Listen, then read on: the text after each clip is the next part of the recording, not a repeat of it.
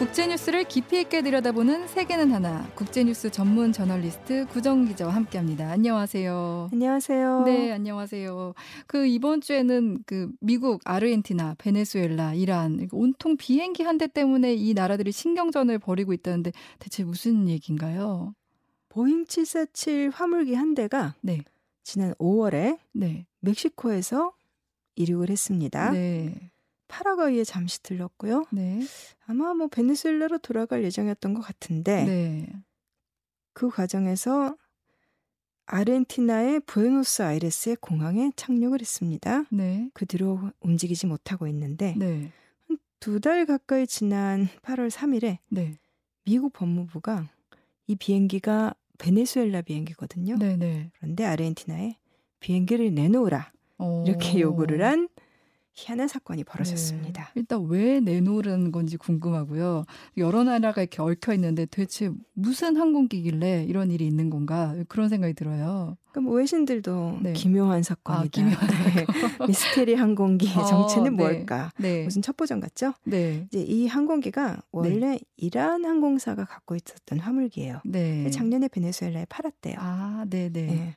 근데 미국은 이 비행기가 테러 조직과 연결돼 있다. 네. 그리고 미국의 제재를 위반한 거래다. 음. 라면서 아르헨티나에 미국으로 내놔라. 미국이 몰수하겠다. 네. 근데 아르헨티나가 그래서 이륙을 일단 시키지 않고 미국이 아직은 내주지 않았고 네. 억류한 채 조사를 벌이고 있습니다. 음, 그 미국이 그러면 테러 조직과 연결돼 있다고 판단한 이유가 있는 거예요?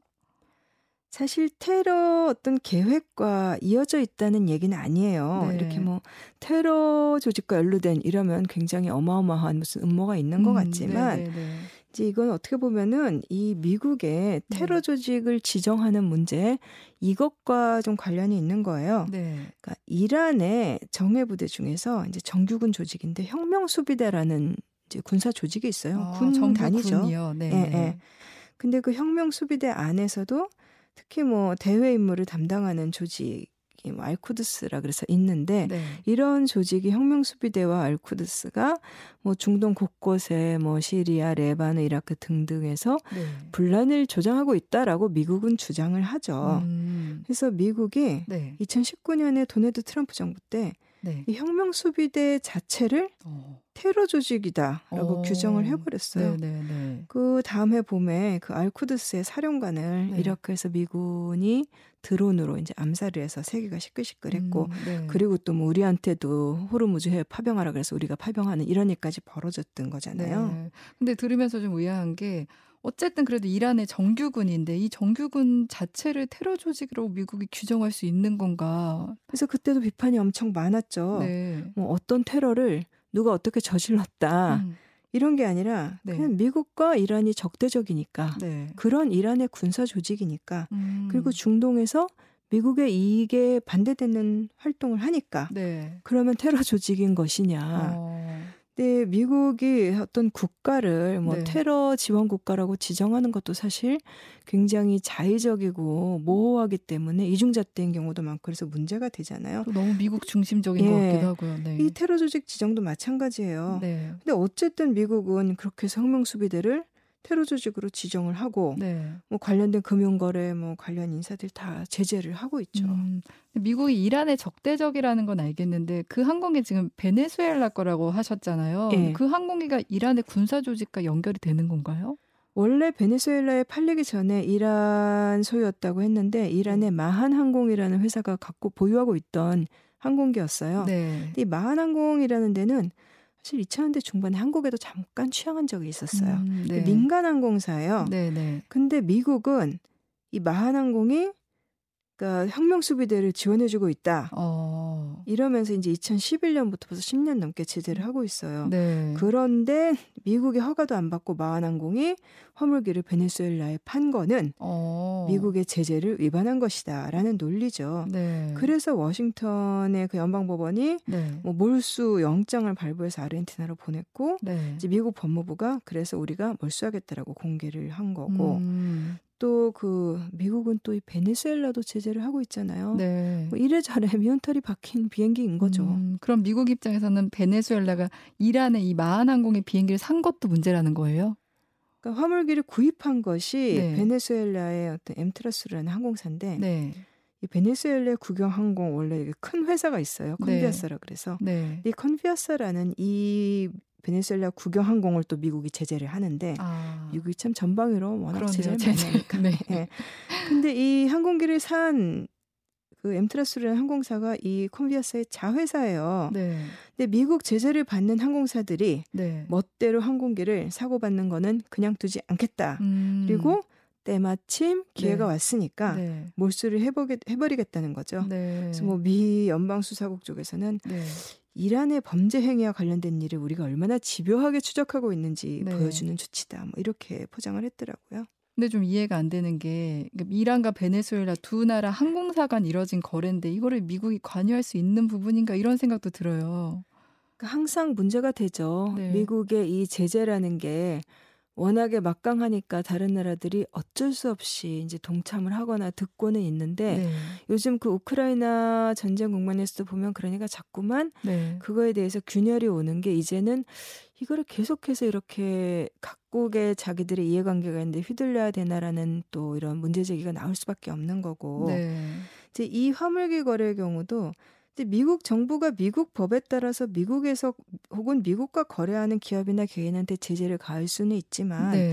이란과 베네수엘라 간에 이뤄진 그쵸. 일인데 네. 근데 미국은 뭐 베네수엘라 쪽에서 뭐 다시 화물기를 뭐 모스크바에 수출하기로 했다는 것 아. 같더라 하면서 또 뭐 러시아까지 미국의 정부의 공식 입장 아닌 것 같고 뭐 일각에서 네. 이런 이야기가 나오고 명분을 만드는 거네요. 네, 그다음에 또 이스라엘과 또 미국의 공화당 네. 강경 보수파 의원들은 뭐 이 화물기를 가지고 이란이 명목상 베네수엘라에 넘겼다고는 하지만 네. 실제로는 아직도 정보 활동에 쓰고 있다. 음. 또뭐 아르헨티나는 또 뭐 이런 거를 네.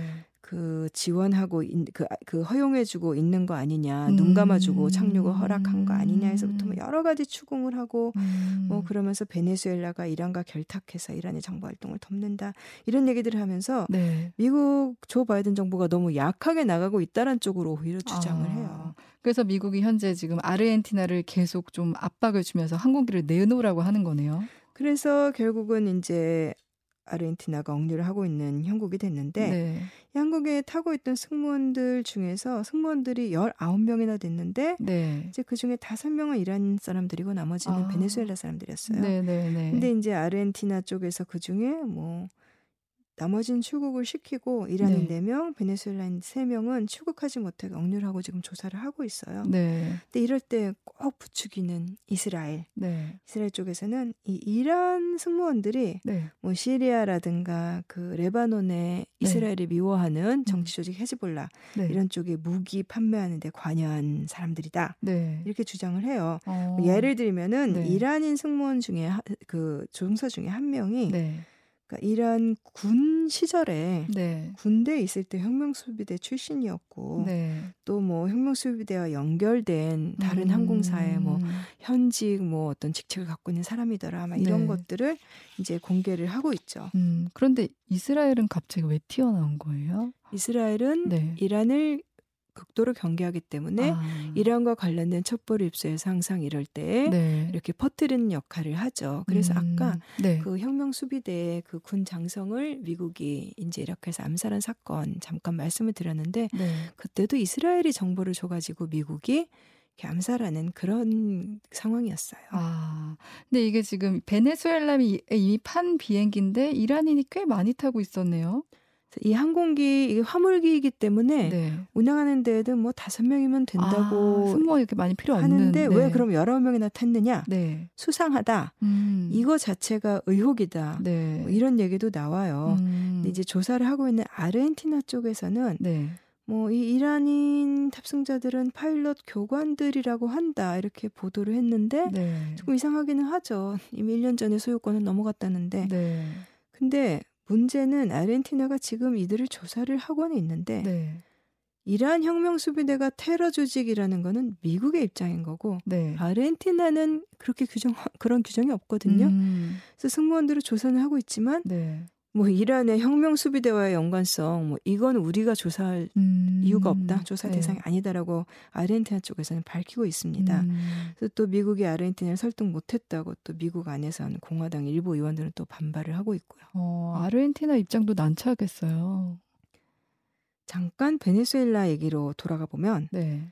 베네수엘라를 미국이 미워하는 건 좌파 정권 때문이죠. 네. 그래서 지금 그 니콜라스 마두로 대통령이 2013년부터 베네수엘라에서 집권을 하고 있는데 네, 네, 네. 이제 미국과 이제 친미 진영 국가들은 이 마두로 정부를 인정하지 않고 있죠. 아, 네. 심지어 한국도 지난 정부 때 뭐 미국 따라서 인정하지 않겠다고 했었고. 네. 아르헨티나도 우파 정부 때 그런 입장이었었어요. 아, 그런데 아르헨티나에서 2019년에 정권이 바뀌었습니다. 아. 그래서 지금 그 알베르토 페르난데스 대통령이 집권을 하고 있는데 네. 중도 좌파예요. 음. 집권하자마자 마두로 정부를 인정을 했습니다. 아. 그리고 미국의 이런 제재. 네. 그러니까 사실 아르헨티나는 뭐 베네수엘라는 같은 남미에 있는 나라고 같은 네. 영내 국가이고 음. 경제적으로 협력을 하는 게 더 좋겠죠. 네. 베네수엘라 제재에도 굉장히 비판적이에요. 음. 지금 아르헨티나 대통령. 네. 그래서 그 미국의 제재에 이전 우파 정부 때는 이렇게 다 따라갔는데 지금의 음. 아르헨티나 정부는 그런 노선과 조금 거리를 두고 방향을 바꾸고 있어요. 아, 그럼 아르헨티나도 정권이 바뀌면서 좀 지금 현재 베네수엘라에 대해서 좀 우호적인 상황으로 예, 바뀐 거네요. 바뀌었죠. 네. 그럼 아르헨티나 내에서는 이런 현 정부의 이런 입장에 대한 비판은 없나요? 그게 문제인데 네. 이게 아르헨티나도 지금 뭐 전 세계가 뭐다 네. 그렇긴 합니다만 이제 좌우 이렇게 굉장히 정치적인 대립이 예, 네. 너무 심하잖아요. 네. 근데 아르헨티나도 그런 나라고 음. 그러다 보니까 이 말씀하신 대로 이런 정부 좌파 정부의 어떤 입장 선회에 대해서 원래도 이제 우파 쪽에서 반발이 있었는데 이 비행기 사건이 음. 정치적인 이제 쟁점이 돼버린 거예요. 아. 그래서 뭐 일각에서는 네. 왜 다른 나라들은 허락하지 않았는데 베네수엘라 항공기가 우리나라에 착륙할 수 있도록 허용을 해서 아. 미국의 제재를 위반하려고 했느냐. 네네네. 네, 네. 근데 그거는 이 아르헨티나 항공 당국은 아, 악천후 때문에 그 네. 비행기가 다른 데로 갈 수가 없어서 음. 일단 허가한 거다. 네네네. 네, 이렇게 얘기를 했고. 네. 그다음에 또 아르헨티나에 유대인 인구가 24만 명이 넘어요. 네. 유대인 공동체가 커요. 음. 이들은 굉장히 그 이란에 대한 적대감이 커요. 예전에 이란과 관련된 네. 그 아르헨티나에서 이제 유대인들을 겨냥한 테러가 일어나기도 했고 음, 네. 그래서 뭐 이들도 이제 당연히 그러니까 베네수엘라나 이란의 움직임에 이제 네. 아주 경계한 입장이고 네. 또이 아르헨티나뿐만이 아니라 지금 이 비행기 문제가 좀 파라과이로까지 좀 불똥이 튀었어요. 어, 파라과이로는 왜요? 그 아르헨티나에 내리기 전에 이 화물기가 파라과이에 잠깐 아, 도착을 네, 네 했는데 네, 네, 사흘간 있다 출발을 했대요. 네. 근데 뭐 파라과이 정부가 당시만 해도 이렇게 무슨 이 비행기 하나를 주시하고 있던 건 아니니까 네. 수많은 화물기 중에 하나였지.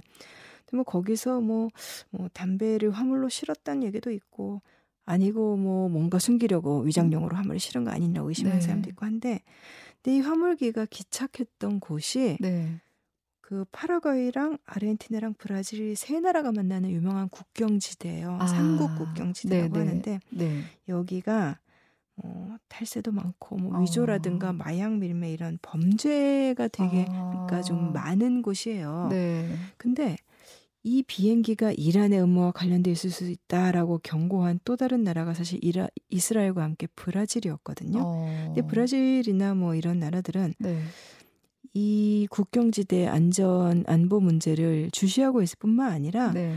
또그 레바논의 무장 조직 그 헤즈볼라라는 조직 이란하고 친한 네. 이 헤즈볼라 같은 조직들이 네. 이 남미 머나먼 남미의 삼국 국경지대에 근거지 두고 있다 뭐 이렇게들 얘기를 그래서 이래저래 복잡할 수밖에 없는 거예요. 음. 그랬더니 파라과이에서는 네. 이제 왜 비행기를 그동안 우리는 움직임도 파악하지 못하고 어. 이렇게 그냥 이랬는가라는 네. 얘기가 나와서 이 틈을 타서 그래서 파라과이 대통령은 국가 정보국 예산 늘려달라 어. 이렇게 의회에 요청을 했다고 하더라고요. 음, 여러 가지 다 얽혀 있네요, 진짜. 네. 근데 지금 어쨌든 자국 항공기가 억류된 베네수엘라는 이 사건에 대해서 입장 발표한 게 있나요? 마두로 대통령이 뭐 그 국영 방송 팟캐스트에 출연해서 어. 어, 미국이 멋대로 우리 항공기를 강탈하려고 한다, 훔치려고 한다, 뭐 네, 맹비난했죠. 네. 음. 뭐 이란도 이건 네. 미국과 이스라엘의 음모에 의한 압류다 이렇게 음. 얘기를 했고요. 네. 또 어떻게 보면 이란과 베네수엘라는 다 미국이 좀 적대시하고 네, 그러다가 좀 동명상련도 있을 것 예. 같기도 하고 둘은 좀 가까운 사이인가요? 이게 한 2000년대 초반에 네. 미국이 이제 일방주의, 음. 그래서 막 이라크 침공하고 이제 네. 세계를 멋대로 휘두르려고 할때 네. 이란과 베네수엘라에 다 강경한 반미 정권이 있었기 때문에 그러면서 근데 그때는 워낙에 반미 기조가 세계 곳곳에 강했을 때였어요. 남미의 네. 대부분 좀 반미 성향의 정권들이 집권해 있었고. 네. 근데 그 다음에 그 미국이 이렇게 제재를 강도를 높이고 막 압박을 하고 하면서 네. 이란과 베네수엘라가 더욱더 밀착하는 구도가 됐어요. 음. 그 2010년 10, 한 4, 5년 이때 이후로. 네. 근데 이제 베네수엘라도 산유국이긴 한데 네. 근데 시설을 가동을 제대로 못해서 에너지난이 심한데 네. 뭐 이를테면 2020년에 그때 뭐 이란이 베네수엘라로 유조선을 보내기도 했고요. 네. 또 지난 7월 말에는 뭐 20년 기한의 장기 협력 협정을 맺기도 했더라고요. 어. 또그 무렵에 지난달 말에 네. 베네수엘라 대통령이 이제 이란 주재 대사를 베네수엘라 대사를 새로 임명을 했어요. 음. 근데 이 신임 대사가 또 공군 사령관 출신이래요. 네. 이번에 또 베네수엘라의 우파들은 음. 아이 대통령이 보내는 테헤란에 보내는 신임 이란 주재 대사가 네. 이번에 그 항공기 문제의 그 화물기 어. 거기 타고 있던 베네 그그 그 베네수엘라인 조종사랑 친구다 뭐 이러면서 어. 또 거기다 또 얽고 있어요. 어, 이게 국제 관계뿐 아니라 국내에서도 예, 각국의 자국내 우파 이거에 따라 예, 나뉘네요, 진짜. 예, 거기에 또 이 비행기 사건이 네. 사실 실체가 뭔지는 아직 알려진 게 하나도 없는데 네. 그냥 다들 그걸 가지고 또 정치적으로 또 이용을 하고 있다고 봐야겠죠. 아, 제가 매번 이 코너를 진행할 때마다 느끼는 게 국제 관계는 정말 국내 정치와는 비교도 안 될 만큼 입체적이고 복잡한 것 같다는 생각을 하게 됩니다. 네, 세계나 하나 오늘은 여기까지 듣겠습니다. 지금까지 국제문제 전문 저널리스트 구정은 기자였습니다. 감사합니다. 감사합니다.